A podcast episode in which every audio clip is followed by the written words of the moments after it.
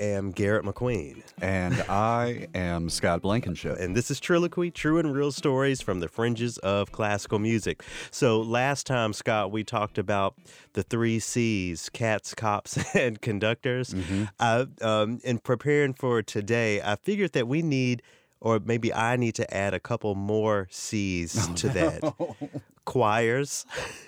what? And Christmas. And so you have a complicated relationship with choirs and Christmas as well. Well, you know, shout out to uh, my homie Jonathan, who was on Opus, some one of the early opuses of this. You know, uh, New York City Gay Men's uh, Chorus mm-hmm. member. You know, uh, so when we were uh, homies back in Memphis, we would always talk about levels of musicianship among uh, singers versus instrumentalists, the whole conversation of, okay, are you a musician or are you a, or, or do you sing? You know, and how singers are uh, instrumentalists. And in so many cases, uh, it can be a challenge for orchestras and other instrumental ensembles to work with choirs. And that's definitely been some of my experience in the past. But mm. um, the choir we had in today, you know, was very uh, lovely to work with beyond so. So uh, we're both, uh, we're both very excited to uh, share with you listening uh, a performance by the Encore Women's Choir here, uh, based in the uh, Twin Cities. I interview um, their uh, directors in this opus, so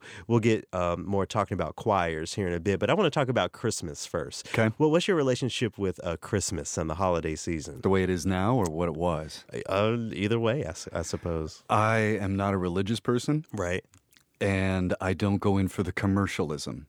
So Christmas is so you have has no place for you. it, not not in my house. Yeah, I, mean, I haven't had a tree in 15 years probably. Yeah, and if I want that feeling, I just jump in the car and I go and I drive around and I look at lights, or I go to a mall where they have the music.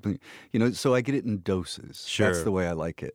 But my positive memories of Christmas as a kid was all due to mom.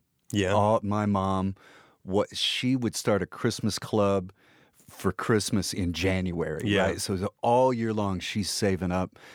And when me and my brothers came out, there was just a sea of gifts around the tree. And it was just that electric feeling, you know, that where you feel like you're being tickled. You know, there's just such excitement when you go out and, you know, there's all the, the candy and peanut brittle. You got your stockings hung there, all these presents, and everybody is just so excited to to be there. It's all thanks to mom. Yeah, that's a good memory. You know, my mom would uh, do a lot, and we we didn't really celebrate Christmas. The word Christmas wasn't really allowed in our house. You talked up. about that, yeah, yeah, um, because my my um, you know, you talk about how you're not religious. Well, my parents were and are so religious that you know, again, and I think I've talked about this on Thanksgiving, but how they don't relate um, pagan practices of mm-hmm.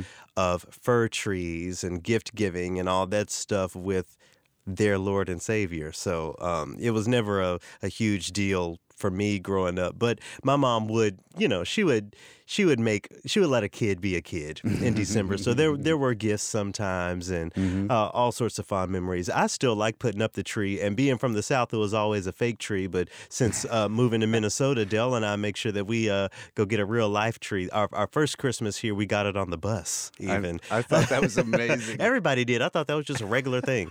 Um, but this year the the bus didn't come for some reason. So we we hauled the tree. Uh, I'm I'm at the uh, at the foot of it. He's at the top of it. You know, all the way down Grand Avenue. So that was still pretty Christmassy. Lots of snow on the ground. Folks seeing you know two guys carrying their Christmas tree home. Uh, but you know, be, be, it sounds like the beginning of a Christmas movie. I know. Yeah. Hey, Garrett. Hi, Dell. Oh, hey, how are you doing? And you know, speaking of Christmas movies, as as much as sometimes I just roll my eyes at the holiday season, you know, there are Christmas movies attached to Christmas music that I can't let a holiday season go by without hearing. And, you know, when you uh, think about the music from Home Alone, I, I, think it's hard not to get a little bit of a, a, a, a cheery feeling, you know, sure. when, when you hear this sort of stuff.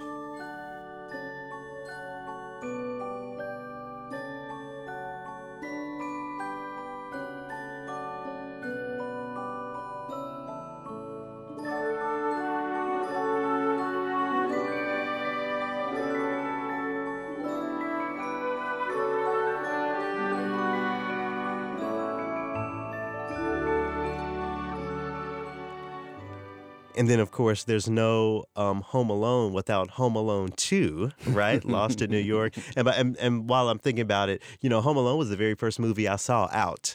My parents uh, took me, uh, and I think I had a brother around at that point, uh, to the drive-in movie.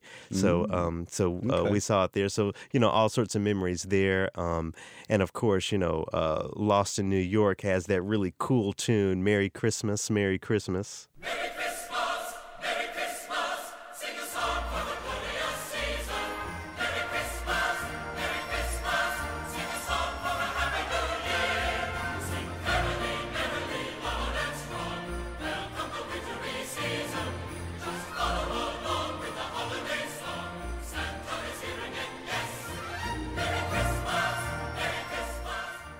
Do you have any uh, favorite Christmas movies or bits of Christmas music that you just can't let December go by without hearing? Well, you know that on Thanksgiving Day, you can watch uh, A Christmas Story with Ralphie and and, and Randy and the whole gang. you know, you can watch that. What is it? Twenty four hours mm-hmm. on Christmas Day or Thanksgiving Day, and that has a lot of cool music too, but not Christmas music. Like the Grand Canyon Suite is in there. Mm-hmm. If you mm-hmm. remember, I, I forget. Uh, Peter and the Wolf is mm-hmm. in there. You know, the the bully is the wolf, and very clever. Yeah, yeah. but for me, my fa- now my favorite Christmas film is Elf. And, Adele loves that. And there is a uh, a song called "Sleigh Ride" performed by Ferrante and Teicher, and uh, that's the the iconic one when Buddy is walking across the street and he gets hit by the cab. okay, this is what's playing.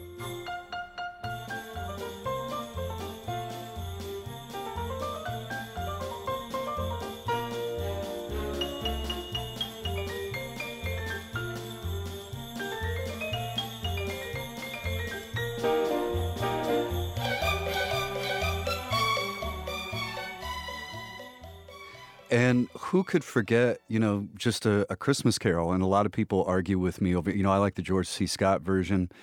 Um, some people like Albert Finney, and there's an Alistair something or other that was like way back in like when you know, we were still in black and white. And there's also a Vanessa Williams version. You know, they've mm. remixed mm. a Christmas Carol a lot. I was in a Christmas Carol as a kid. I was Tiny Tim one time. Really? Yeah. I very think cool. I played a very good Tiny Tim as well. Yeah. I was tinier in those days, though. um, and, uh, you know, when I think about uh, popular Christmas carols, especially when you're talking about choral music as it uh, relates to uh, Christmas and the holiday season, I think of Carol of the Bells. That's one people just love. You know, maybe maybe it's just the sound of it, the mysterious sound of it.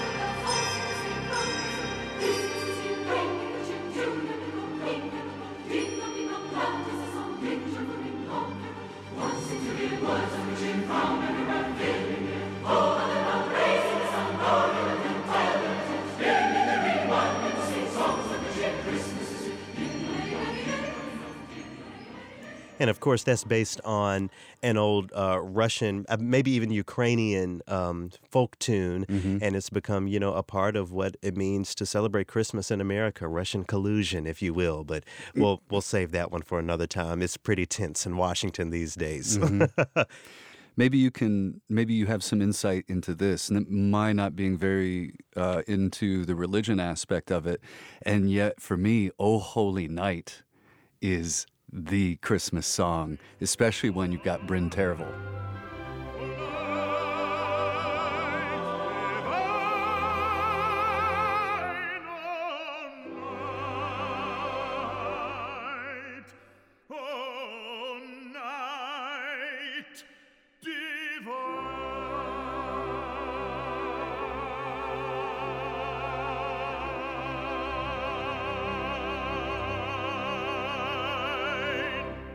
Even just sitting here thinking about it, it, it kind of makes me well up. I get a little verklempt. Uh, you know, if I'm going to be completely honest, to me, it just gets into the cheesiness of Christmas again. I mean, is there a memory that you connect with?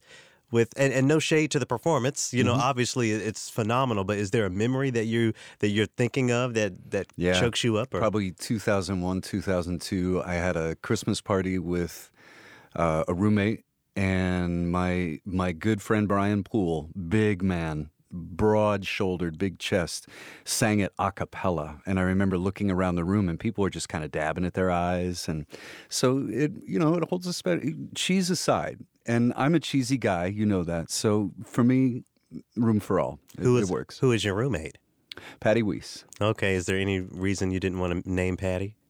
Uh, I I I don't even know if she's listening right now. Hey, Patty. Okay, I'll just just uh you know just ask. I didn't know if there was some drama there because you said with a roommate. So Yeah.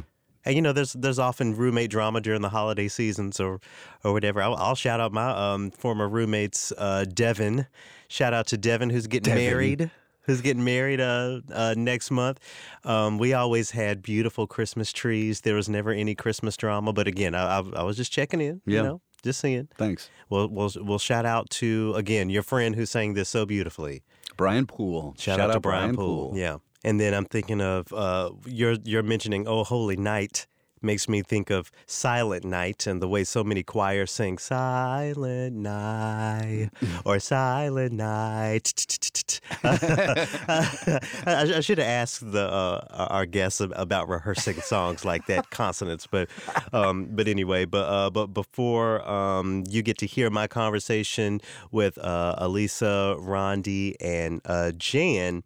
I felt like I needed to bring up Kanye West because so on the Thanksgiving opus, um, we shared a little clip uh, of the tune that he did with Caroline Shaw, and uh, not too long ago, maybe a month ago now, month and a half ago, he put out an album uh, called "Jesus Is King" because you know Kanye is saved now, and all of the hip hop podcasts I listen to and think pieces that I read and everything just called it trash, and people don't need to uh, spend any time with it.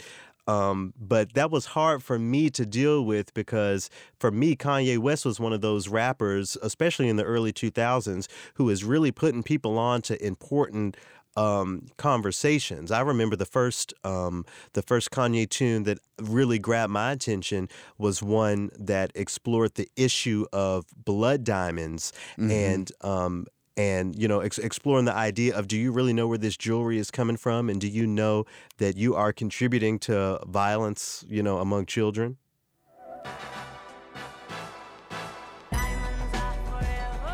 Throw your diamonds in the sky if you feel the vibe. The rock is still alive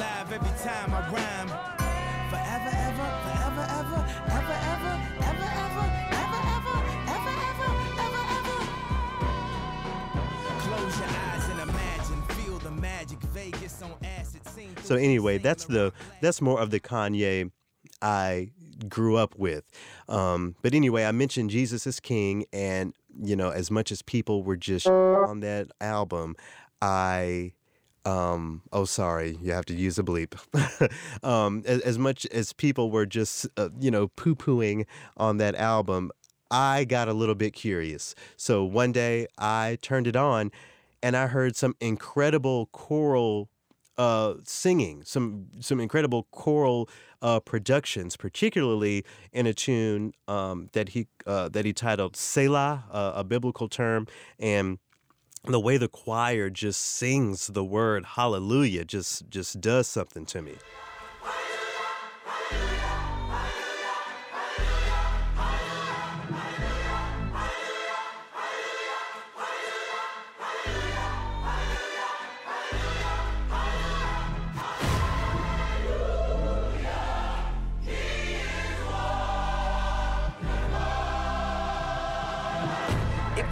wake up with Judas kissing makeup.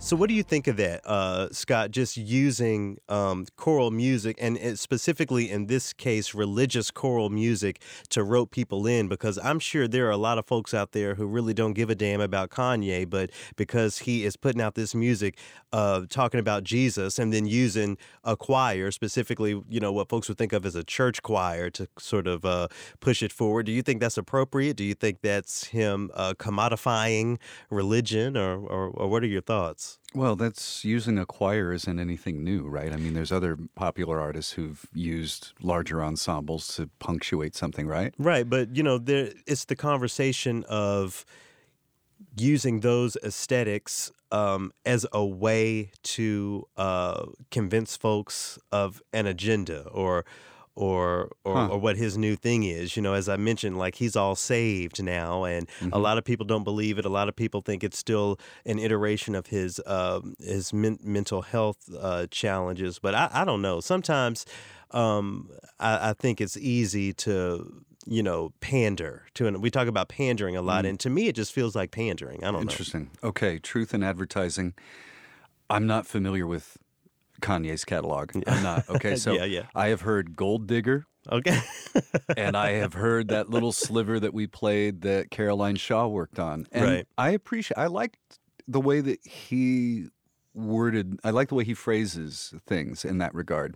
Okay, so let me ask you this then. You're not familiar with Kanye. Would him adding in those sorts of aesthetics, choral music, maybe even instrumental or or whatever you enjoy listening to in your free time, would that be enough to if if Kanye did a, a duet with with uh who do you love? Waits. Tom Waits. With Tom Waits. That I'm sure you would I'm sure you would pay attention to that though, right? I would I would listen to it Yeah. for sure. I and now that has me wondering what they might come up with.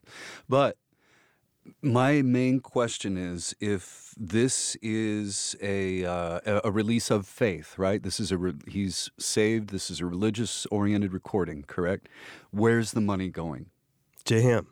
Obviously, right? Right, but it, how do you feel about that? Is that right? Well, you know how I feel about religion. I think it's all a, a money grab. No shade, no disrespect to anybody, but you know I don't think that's any different than you know. I come from the South where preachers drive Cadillacs, always have the newest whatever, and I, I think this is just a large scale um, example of that. I, I, don't, I don't know how to see it any other way, but for me, again, that does not take away from the music. I can listen to that music um, and and feel something and, and get something out of it. You know, going back to when we visited um, Pilgrim Baptist Church, you know, shout out Yep. to uh, Jacob Dodd.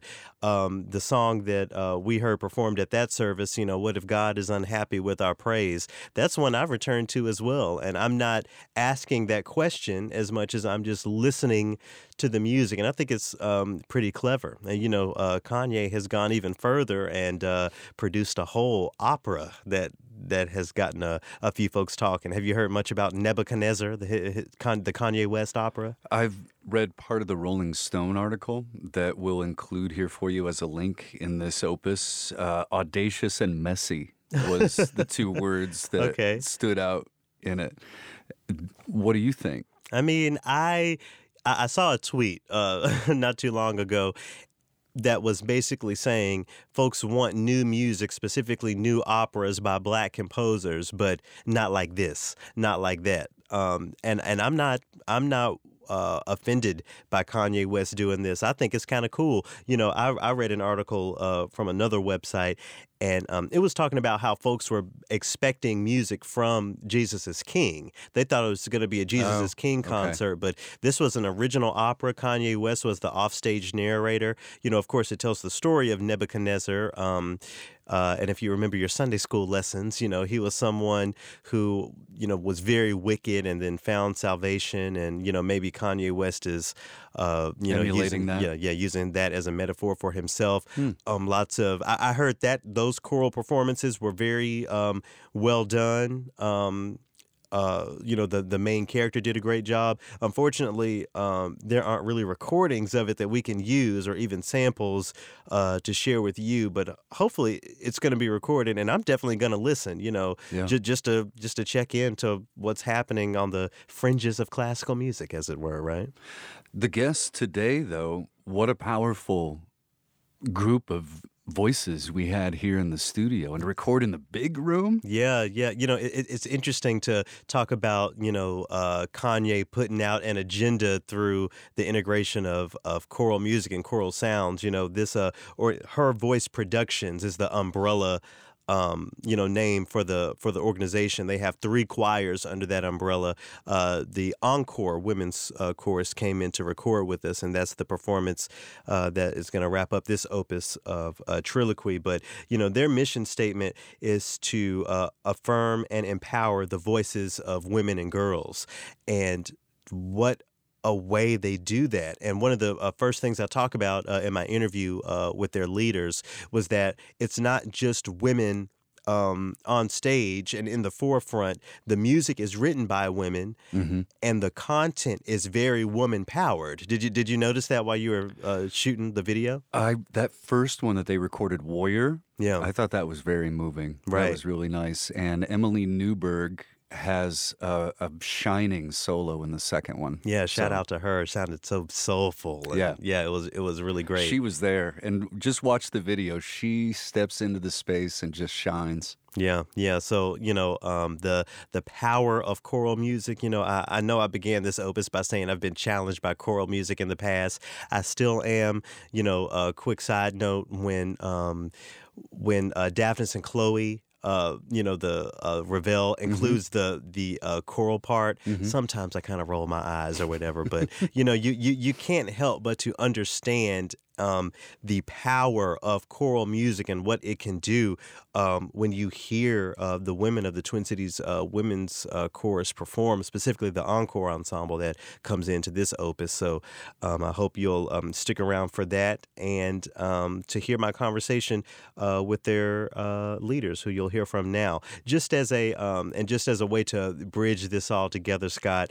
Um, I thought we might uh, transition with a Kanye Christmas tune. Did you know he did Christmas music?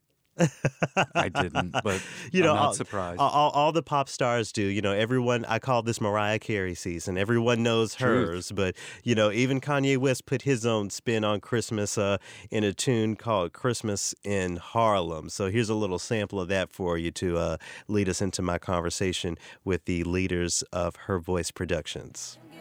Yeah, To all and all a good night. Huh, now we all living the good life. Yeah, though it's 40 below the wind chill. And we wiping snow up off the windshield. It's still wonderful night to be alive, baby. And I'm so happy I'm with my baby. And we a little late with the Christmas gifts, rushing for the mall. Don't trip, you know I drive crazy. The streets lit up, it feel like Christmas. So great to be here with the three of you on this very special opus of uh, Triloquy. How about I uh, get each of you to uh, uh, introduce yourselves and uh, and uh, tell us about your role uh, within Her Voice Productions. Good morning. My name is Janice Hunton, and I'm the artistic director of the Twin Cities Women's Choir. And I'm Rondi Grundall Rexroth, and I am the assistant artistic director of the Twin Cities Women's Choir and the artistic director of Encore.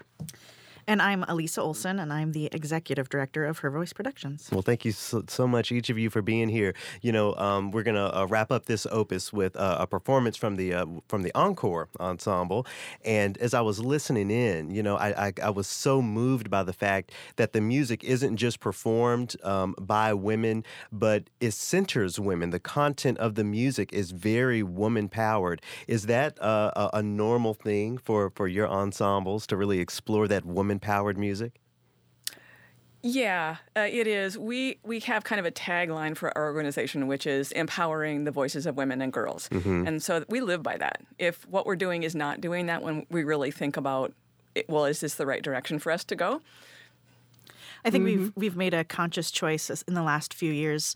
Um, you, it's so hard to find music sometimes that's very women centric and women focused that's empowering Right. and um, i think we've made a really strong move towards choosing rep that is either empowering the woman who's writing it or empowering the woman who's performing it or empowering the woman in the audience Absolutely. so i think that's uh, a pillar of what we're trying to do And the idea of empowering women's voices moves beyond the concert stage. You know, in in, so. in, in what ways, uh, Rondi? I'll ask you this question. In in what ways um, does uh, this organization empower women beyond uh, beyond music, beyond choral music? Well, I think that finding the power of their own voice can bleed out from the rest of to the rest of their lives. They can find that they have the ability to say and to sing. If they can't say it, they can sing it. Um, things that that make them confident and bolster confidence in other people. I think that I think that that is the biggest thing is to be able to to own the the sound of their own voice and then be able to put that out in the world. Yeah. I think that's the biggest thing. Yeah. What's some of the history uh, of of her voice productions? How long has the organization been around? We're in our 23rd second, third year.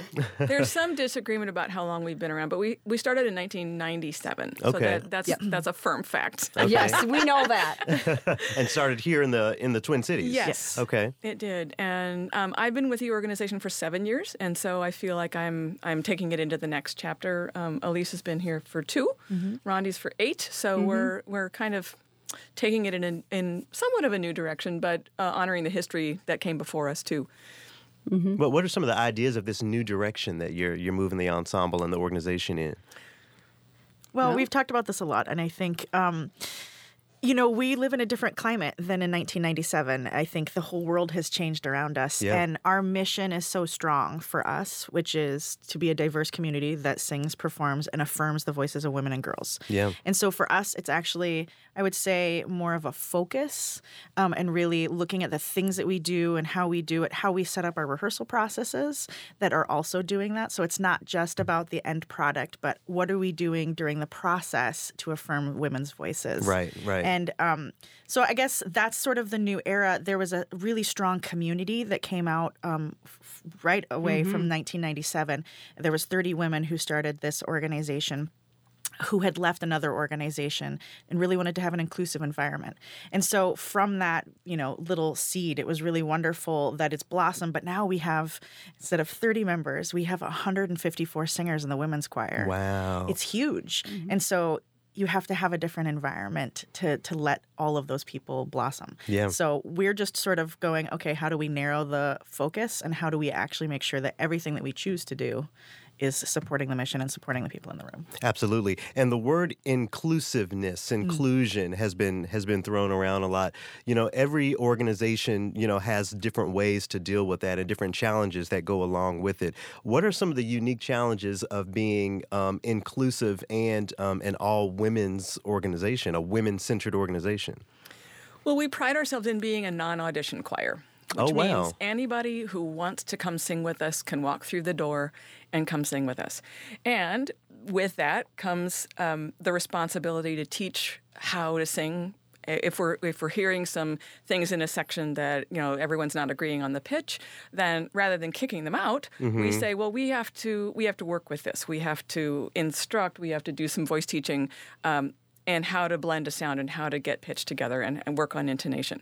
And so our that's one of the challenges, but it's one of them that we accept really with open arms because Right. we want to have everybody be able to participate that way. Yeah, and pitch can certainly be one of those conversations that isn't always the easiest to have. Yeah. yeah. But then you say, well, why is it not in tune? Well, what can we do? And it really gets to be an analytical. Okay, is it the vowel? Is it the breath? I mean, there are ways we can address it, and they really respond mm-hmm. well to what we try to do to kind of fix the thing. Yeah, and I think I think there's a number of people that come to our organization because we're non-auditioned that have never performed with a choir before. Oh, wow. I mean, there there's several people who have like I haven't sung since high school or I haven't sung since the sixth grade, but they at least have a little bit of basis. There are still people who walk in the room and say I've never done this before. Wow. And they don't read music, and they've de- they don't know how to use their voice in a certain way, or they've never held their own part in a four part or six part harmony. And so, and we embrace those challenges, and we embrace that um, way to include everybody. We're, we we are on a weekly basis. We we we try to get people on board with all of those things. So. it's fun. I wonder if there's a tell when uh, someone comes to your organization who has who has never been a part of a choir before. Are there just signs of uh, a choral newbie? What, Yes. what are some of They those? look totally overwhelmed. Yeah, Yeah. yeah. With 150 people in the room, they're like, I don't know that I belong here. I that's wow. that's the one. Ooh, sorry, that's the one thing that you. I know I get in the back of the room a lot, which is like, I don't think I can do this. Wow. Mm-hmm. And it's like, no, you're in the right place. Out of all the places to be, you're in the right place. And I think people just get overwhelmed by mm-hmm. everything because it's everything's new. Sure. How, sure. how often do we as adults walk into some situation where everything is new and you're putting your spirit on the line? Because we have a conversation frequently that singing is not.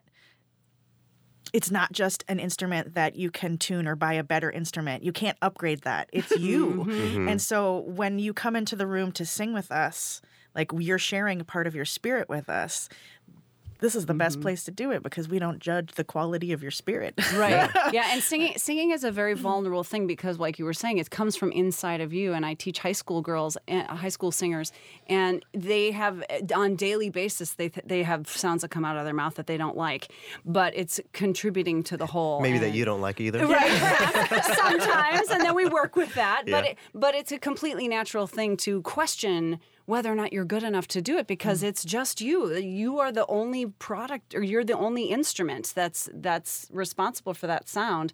And so, um, but to have 150 in the room that are all doing that, um, for someone who's never done that, they may not feel like that's. Um, supportive enough but it is and we and, and they they get there they get there talk about the memorizing though Oh, we when I came on um, after their 15th anniversary, I inherited a wonderful uh, commitment that they had to memorizing all their music, Oh wow. and that that is a huge commitment. yeah, Um, absolutely. they don't think they can do it, and it's a struggle. And it's like we hear a lot of the complaining along the way, but then they get it, and then in performance, we're right there with each other. We can communicate so much better, and we hear from the audience all the time what a joy it is to have them sit and listen to this choir because they're seeing faces, and those expressive faces are part of the performance, not just the sound with their you know eyes buried in music, but Right. their whole body is in, involved in, in communicating and expressing this music.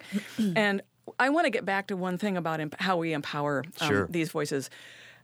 They come into the room sometimes thinking they can't do this, and if they get through the first concert, they realize that they've accomplished a huge thing and they can. And we've heard so many stories from our individual members about how just going through that process in this really supportive environment has changed how they can go out into the world and do the same thing. They feel more confident. They feel like we've got their back, and we do.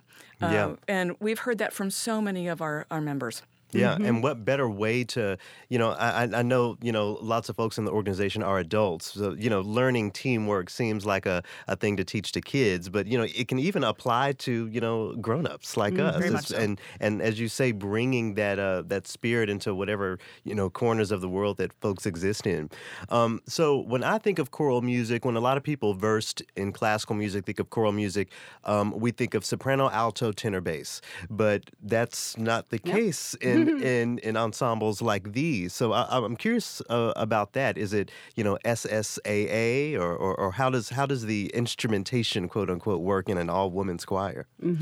Well, um, we've got sopranos and altos, and so we have two major sections, but then sometimes we divide those in half. So it's SSAA. Sometimes we divide it into six parts, sometimes into eight parts. And so within those two major sections, a lot of divisi can happen. And I did a crazy thing two years ago. I I assigned all of all of the singers animals because Okay. it's just easier to say with all of these separate divises.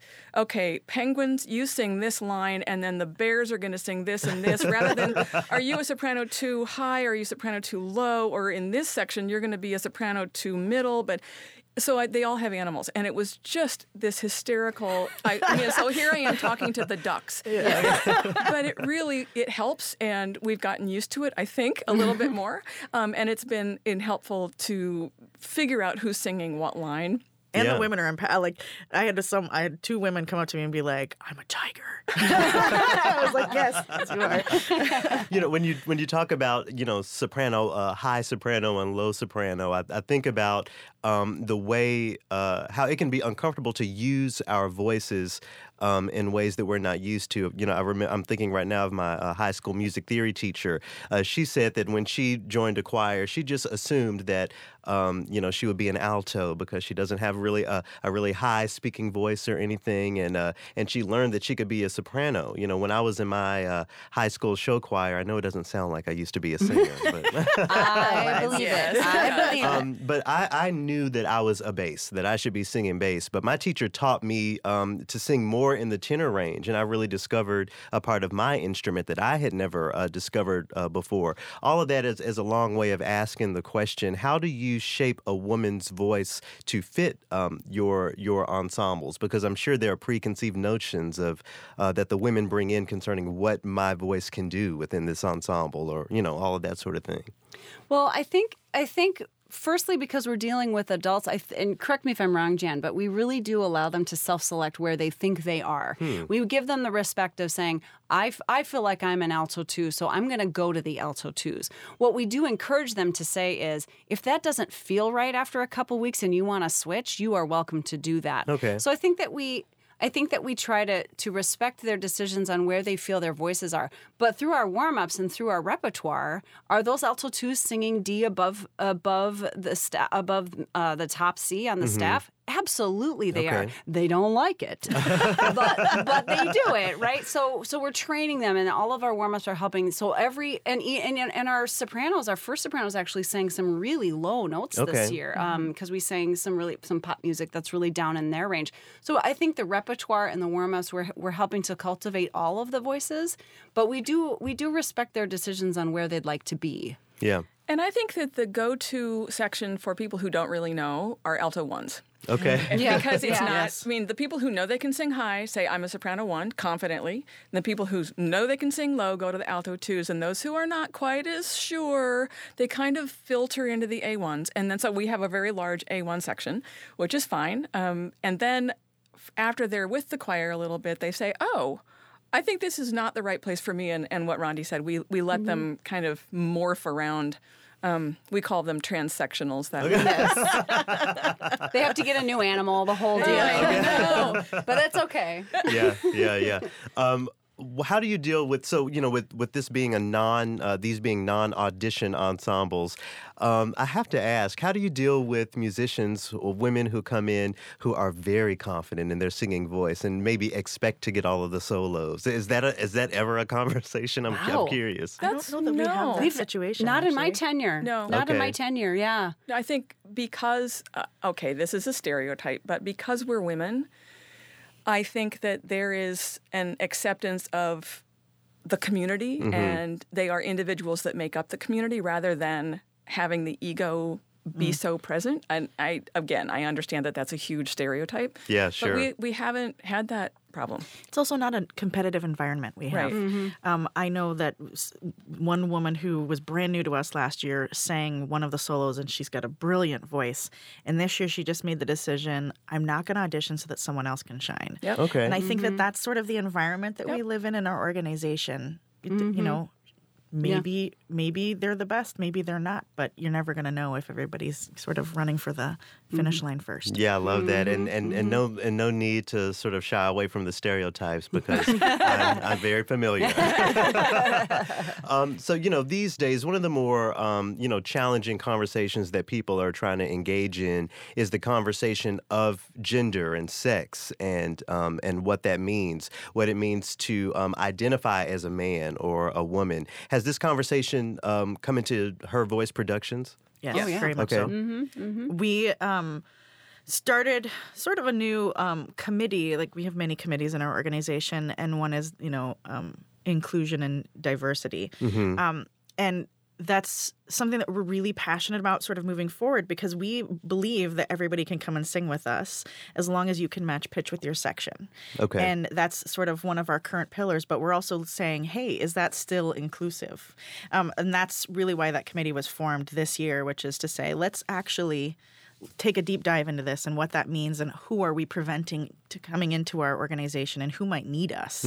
Um, so I, I think we're asking that question right now. I mean, we have we have language right now which essentially says as long as you match section, you match pitch with your section, Sure. you're welcome to come in. Mm-hmm. So And it is a challenge because um, some trans women still have baritone and bass voices. Right. And Yes. so they would not be able, under our criteria, which we're trying to be really clear about, so it, it's just factual. You have to be able to sing in the same octave and match pitch, and that's that's just for everybody who's in the the group.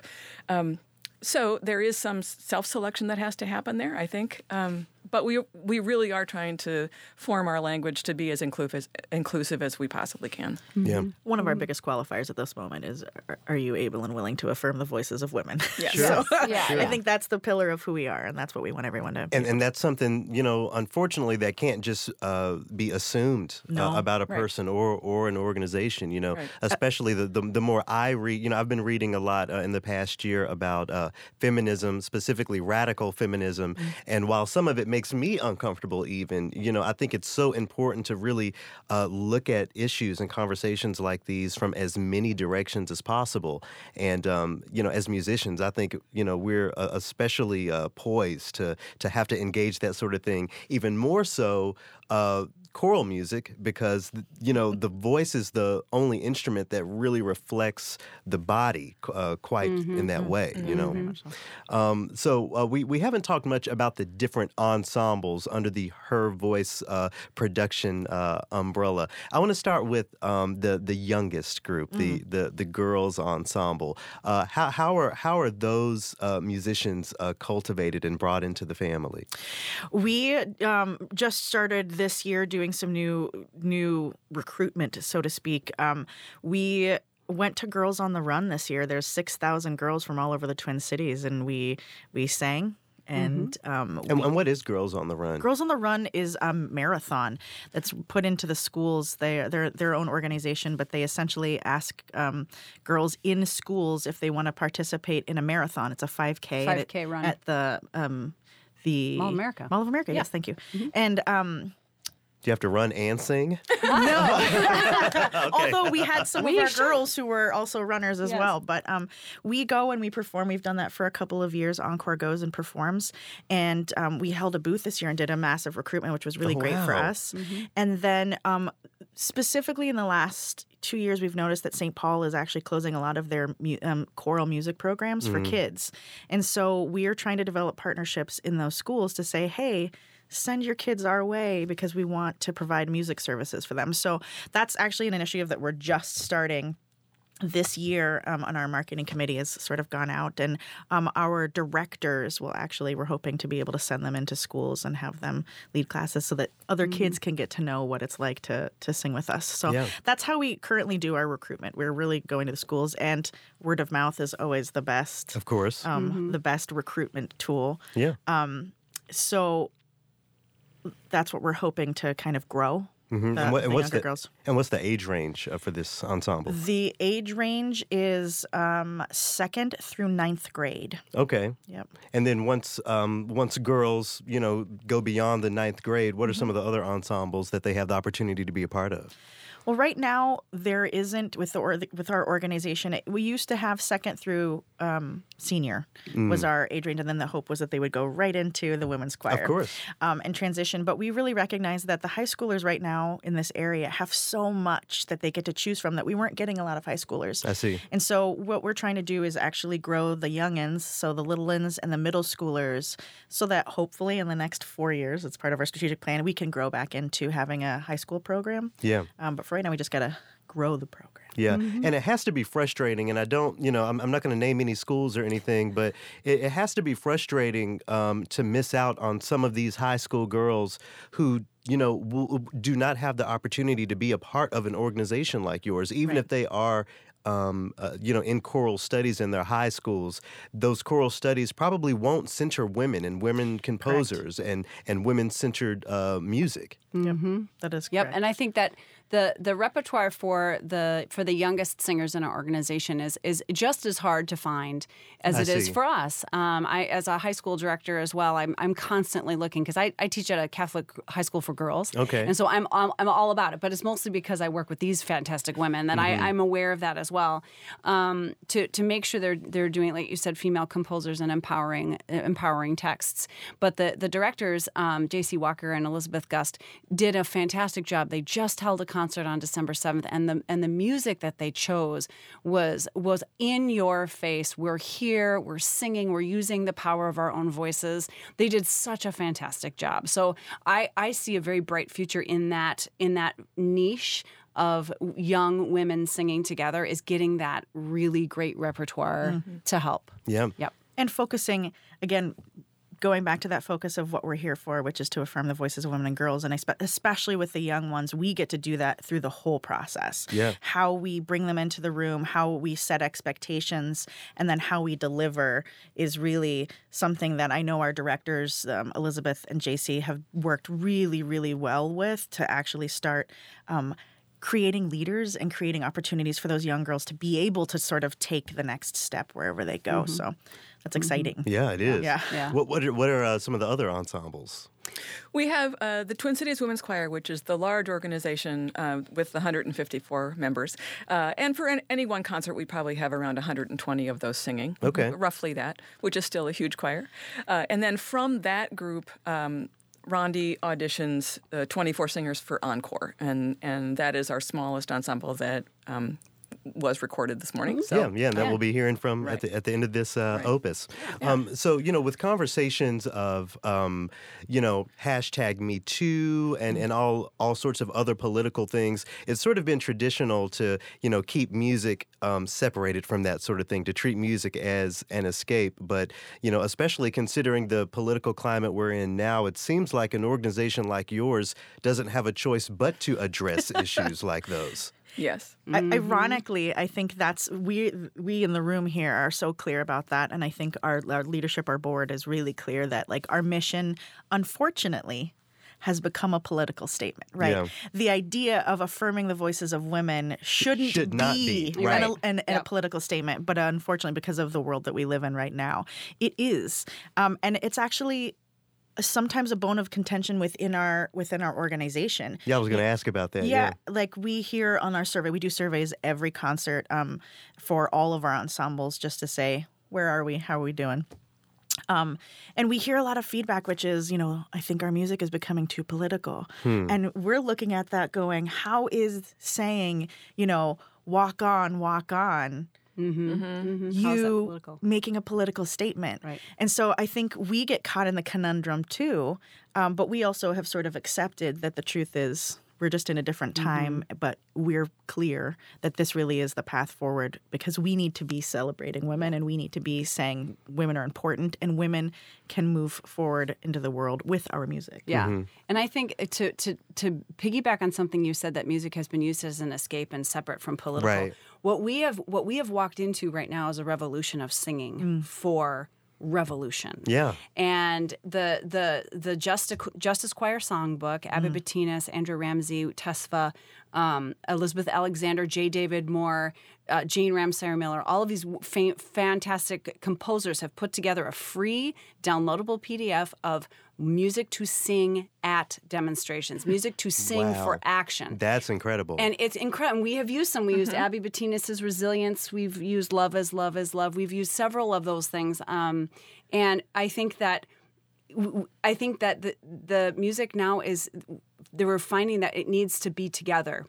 We use it as a, as escape, and we need to use it for to, to call for action, Yeah. and that it can be used for both. Yeah. Well, and there's something in the solidarity of that, right? You know, everyone singing the same thing, even in your own part. There's there's there's that sense of connection that I don't think you find much in any other place.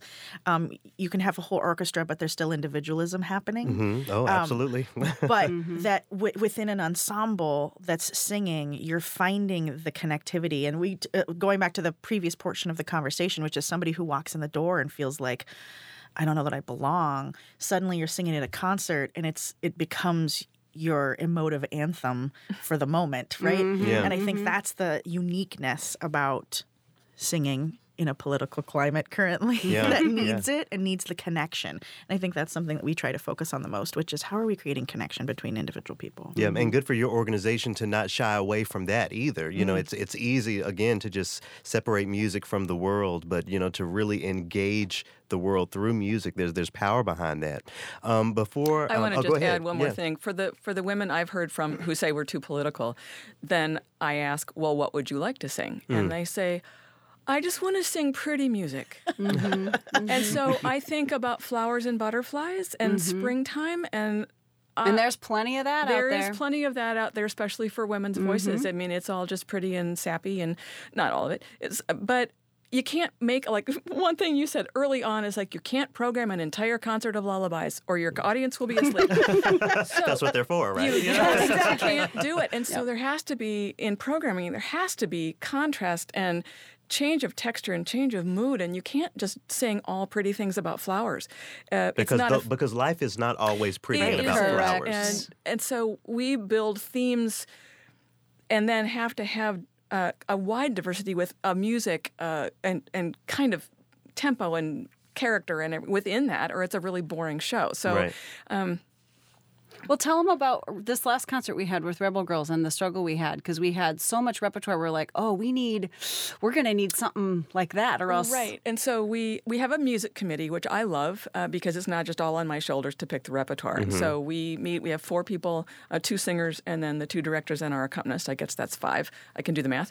Um, and we meet and just discuss a general topic. And the last one was Rebel Girls, and we got that from the wonderful children's stories, um, uh, the Good Night Stories for Rebel Girls. Sure. I don't know if you know those, I but they're no. wonderful books. Okay. And so we wanted to highlight really empowered women through history and the wonderful things they've done. And so luckily we found a lot of music that was either written by a, a, to a text by Eleanor Roosevelt or Abigail Adams or by really strong women composers through the time. And we, we found a lot of wonderful music. I think at one point for a concert that could have maybe 13 songs there were 60 some on the list. And oh, so wow. whittling that down was really difficult. Some just weren't logistically not possible, so that helped. But then we would narrow it down and say, okay, we've got this and we've got this. We need a minor tune that's a cappella that's going to be, and so that it really it narrows it down to, okay, let's go looking for that specific piece, and then that that helps to kind of create this this show. Yeah, yeah. Well, um, but uh, in, in closing, I I wanted to ask a question that I know I'm going to get when when this comes out. What is um, and and I'm I'm trying to think about how I want to ask this. What is a man's role, or does a man have a role in an organization like yours in any way? Oh, Yeah. Of absolutely. Absolutely. We actually have quite a few men right now. We we call our volunteer corps the backups. I love that. and um, we have quite a few partners or friends of the choir who come and help support. I mean, s- supporting the voices of women can be singing, it can be donating, and it can also be being in the room, helping us heft an entire um, concert. And so we actually have quite a few men who are in the room with us saying, "No, you're important." And I think that's that's really what we ask is Yeah. just you know when you're in the room, just understand that it's an important piece and that show up. Yeah. And I think our audiences. Oh gosh, uh, yeah. The, the audience, that's number one. That's an, e- the easiest way for anybody to be in the room to help us support our organization. So, and, and, and uh, yeah, I think the backups and the audience and everything. For this last concert, I hired a percussionist because um, some of our pieces required percussion to go with them. Yeah. And I hired Tim O'Keefe, and he's a great percussionist around town. And uh, at the concert debrief, uh, somebody asked, "Well, why didn't you hire a female Right. percussionist?" Right. And I said, "Because I know Tim really knows the authentic Afghanist." Uh, Afghani drum that would go with the piece we were doing. It was Malala, and so I wanted to have somebody who really knew this tradition and had the instrument, and I knew that he had that expertise, and so I I thought that was really important, and he was a great person for it. So, and he's very empowering. I mean, he he was very supportive. Of, he he loved working with us, and so there's absolutely a place for men. Um, we all of our our concerts are recorded by Reed Kruger of Yes, Waterbury who's Music. amazing. He's amazing, mm-hmm. and I wouldn't want anybody else back in that sound booth mm-hmm. because he's mm-hmm. just great. So, Wow. yeah. and we're also not excluding anyone for the sake of putting ourselves ahead. Right. That I think that's really the difference when you talk about that is we we are a women led, women run by women for women organization, but that doesn't mean anything. You can still have a place, and um, it doesn't mean that your voice is any less important. Well, you know, we men can be a little sensitive sometimes. so we've heard. um, so, um, how can um, excuse me, how can folks uh, learn more about Her Voice Productions and um, and maybe even uh, join the team if they're if they're local? Yes. Um, you can visit our website, which is www.hervoiceproductions.org. Um, that has all of our choirs in one place. Um, you can also go to the Twin Cities Women's Choir or the Twin Cities Girls Choir.org. Any of those work. Um, and you can send an email, and you're going to get me. yeah, yeah. That's phenomenal. We have um, auditions coming up for the girls' choir. Uh, they just Yes. finished a concert, and so we're we're recruiting. We would love to have more girls join us In January, Uh, yeah. In January, uh, and we typically don't open auditions for, or, or uh, th- th- we don't open um, membership uh, for the for the women's choir mid year. But actually, we have two sections that I would welcome um, if you're an A2 or an S1. Um, Oh no, S two. no, S1. I thought it was S two. No, sorry. It's on the website wrong. Sorry. Oh, sorry. So A2 and S1, um, the outside voices. um, if you are one of those, we would welcome your uh, joining us in January as well. Wonderful. Yeah. And uh, and Rondi, how about you tell us a little bit about uh, the music uh, we're about to hear? Oh, absolutely. Um, we are we are performing two pieces. The first of which is "Warrior" by Kim Baryluk, who is from the Wyrd Sisters, uh, or no, she she. I don't know if she's from the Wyrd Sisters, but she did take it. The, the song itself is by the Wyrd Sisters. Okay. She might have transcribed it. And sorry, I didn't know that. I didn't know that little uh, that little piece of information. Oh, no worries.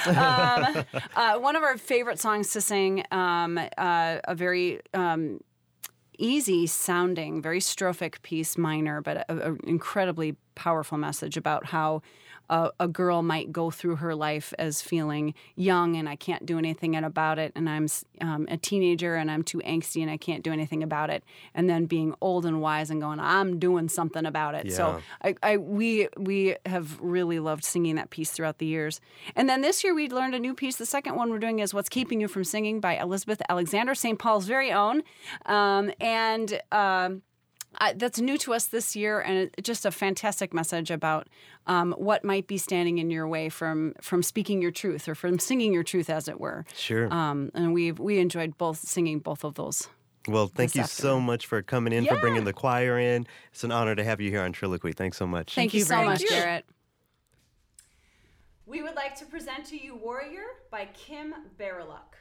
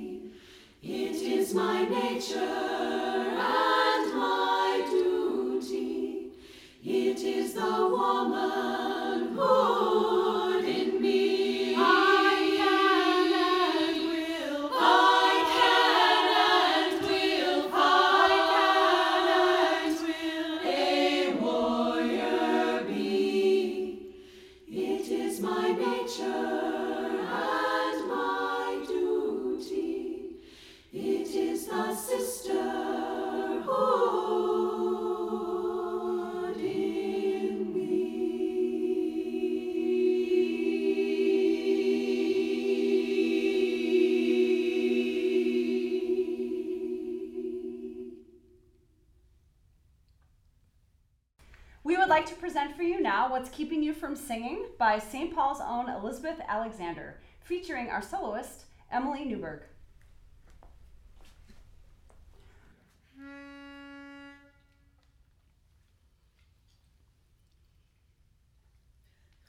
Girl, you've got yourself a heck of a smile, rosy and rowdy and redeeming. But I can't help noticing that it's been a while since I have.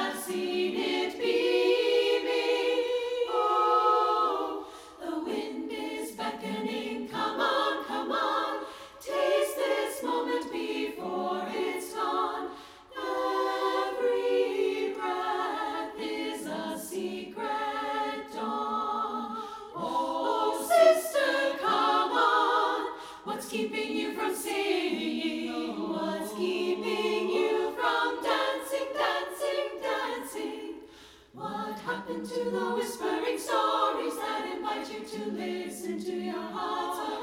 Listen to your heart. What's stopping the sweet, sweet silence of the